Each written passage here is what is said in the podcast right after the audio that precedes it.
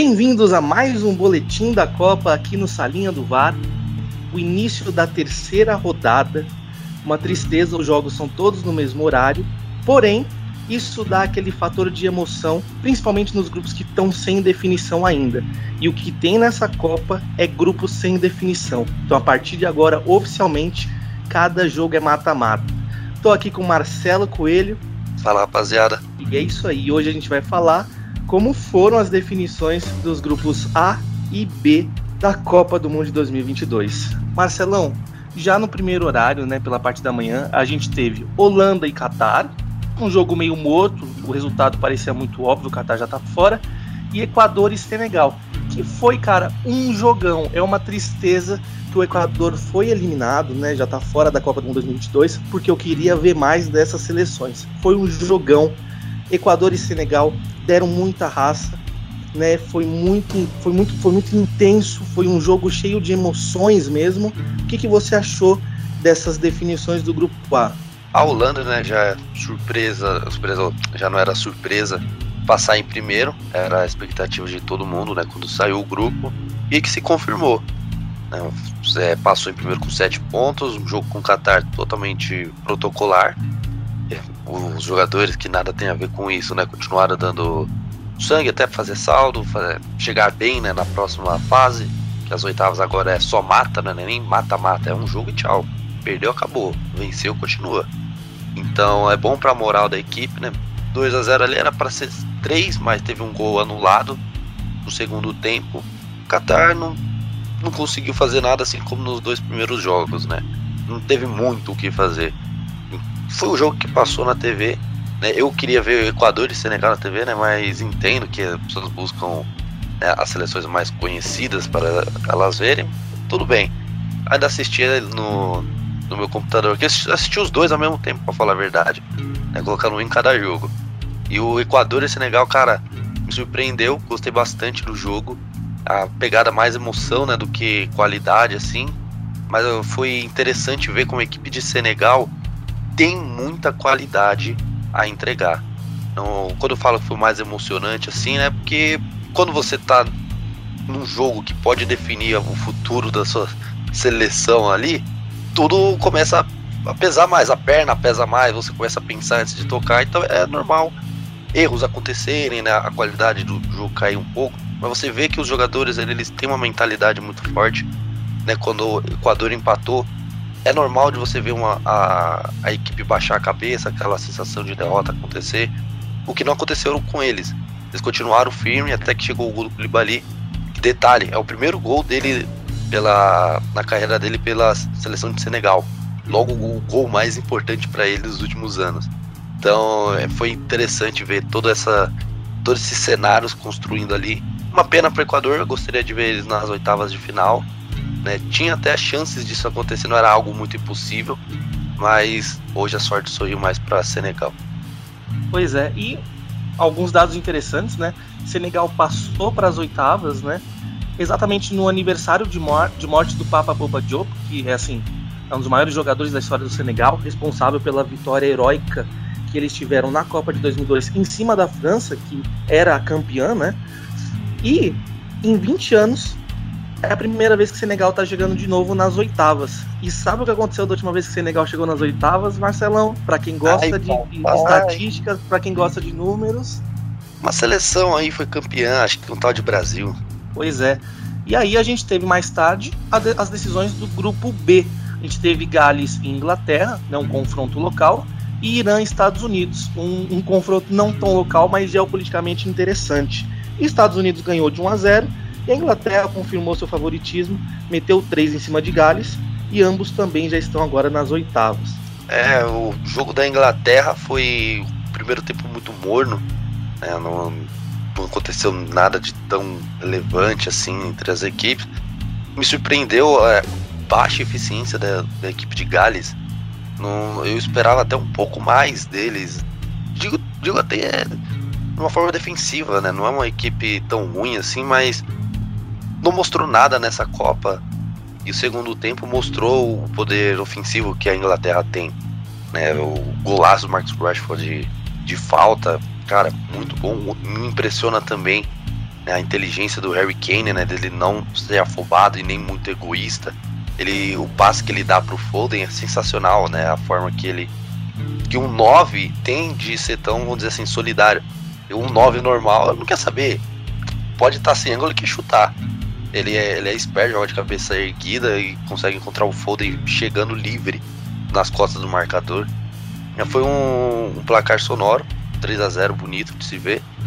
Agora o outro lado foi interessante. Estados Unidos e Irã foi é, quase na mesma pegada que Equador e Senegal, um jogo mais de emoção, né? As duas equipes brigando pro, pela vaga nas oitavas. O Irã tinha até uma, uma certa vantagem em cima dos Estados Unidos, mas quando é um confronto direto, 0 a 0 As chances seguem para cada lado, 50%. Mas não mostrou a, a, aquele poder ofensivo contra Gales, né? Aquela, aquele coletivo que poderia fazer a diferença. O Irã que tem uma, uma seleção interessante, ela não é uma, uma seleção muito apagada ou que vive de lampejos. Não, tem um trabalho muito bom ali, que é o, é o treinador português, esqueci o nome dele agora, acho que é Carlos Queiroz, se não me engano. Ele tem um. Ele vem fazendo um trabalho muito interessante com o Irã. É até bom a gente observar, né, para futuras Copas aí se esse trabalho vai ser mantido. Mas Estados Unidos hoje tinha, teve a estrela ao seu lado. Pulisic fez o gol, né, o que é chamado de LeBron James do soccer a coisa mais patética que eu já pude escutar na minha vida, mas beleza, né? Os americanos vivem no mundo deles. E ele fez o gol, né? Assistência Serginho Deste de cabeça. Mas foi um jogo pegado. No, eu confesso para vocês que no, nos acréscimos eu achei que Irã ia empatar. Tamanho e volume de jogo que eles estavam criando ali. Mas o que não aconteceu, os Estados Unidos venceu e está agora nas oitavas de final. Pois é, e aí os confrontos que vão acontecer vão ser interessantes, né? Senegal Inglaterra e Holanda e Estados Unidos. Eu acho que vão ser conflitos muito interessantes. É, eu acho que são, é, que são conflitos equilibrados, apesar do favoritismo da Inglaterra em cima do Senegal. Mas eu acho que não dá para subestimar é, é, Senegal, né, lembrando, é o campeão africano, é, passando sem o seu principal craque, né, é, talvez da história do Senegal, que é o Mané. eu acho que o poder de reação das seleções africanas nessa Copa tá muito interessante de ver. Então acho que Senegal vai vir muito forte. E eu, se eu fosse colocar no meu bolão, eu colocaria Senegal. Já a Holanda e Estados Unidos eu acho muito equilibrado também, porque eu acho que a Holanda não tem mostrado um futebol tão interessante assim. Eu acho que, que as pessoas estão se enganando um pouco é, olhando para a Holanda como se fosse um, um, um, um grande time, né? Eu acho que a Holanda está com alguns problemas e eu acho que os Estados Unidos tem tudo para superar. Qual que seriam seu, seus palpites para essa próxima fase? Bom, eu acho que a Inglaterra agora vai ter seu primeiro, sua primeira prova real mesmo, né? Esses jogos da fase de grupos. Mas ela tem empatado também um ali, mas veio mostrando até um futebol interessante, né? Da gente poder acompanhar a expectativa em cima, né? Não é o, o, o que eles têm entregado, não é o que esperam mas ainda assim é, um, é uma coisa boa para você ver, né, do que, que eles podem fazer, que capacidade eles têm ali. Essa vai ser sua primeira prova. Eu ainda acho que a Inglaterra passa, mas não vai ser tão fácil assim e vai ser um jogo muito parelho. Se acontecer uma vitória, imagino que um gol de diferença, 1 a 0 ou 2 a 1. Não vejo um, alguma seleção fazendo três gols e ainda acho que Senegal tem chance sim de passar. Se eles forem espertos, saber pegar as falhas defensivas que a, às vezes a, a, seleção inglesa comete ali, bate com a cabeça, principalmente com Maguire, às vezes dá aquelas coisas de Harry Maguire. Então, se eles forem espertos, eles podem pegar ali uma, uma vaga nas quartas de final. Agora, Holanda e Estados Unidos, concordo. A Holanda não vem mostrando um futebol tão vistoso assim, mas tem entregado os resultados. A verdade é que também foi um grupo né, onde já sabíamos que ela ia sobrar. Mas eu vejo o. Não vejo os Estados Unidos né, com uma força assim para fazer contra a Holanda. Ainda acho que a Holanda sai muito sortuda e poder enfrentar uma seleção como os Estados Unidos, o que credencia ela praticamente, na minha visão, 80% de chances de já estar nas quartas de final. Tem tudo para vencer é, hoje. É isso aí, é isso aí. Vai começar a tremer tudo na Copa do Mundo.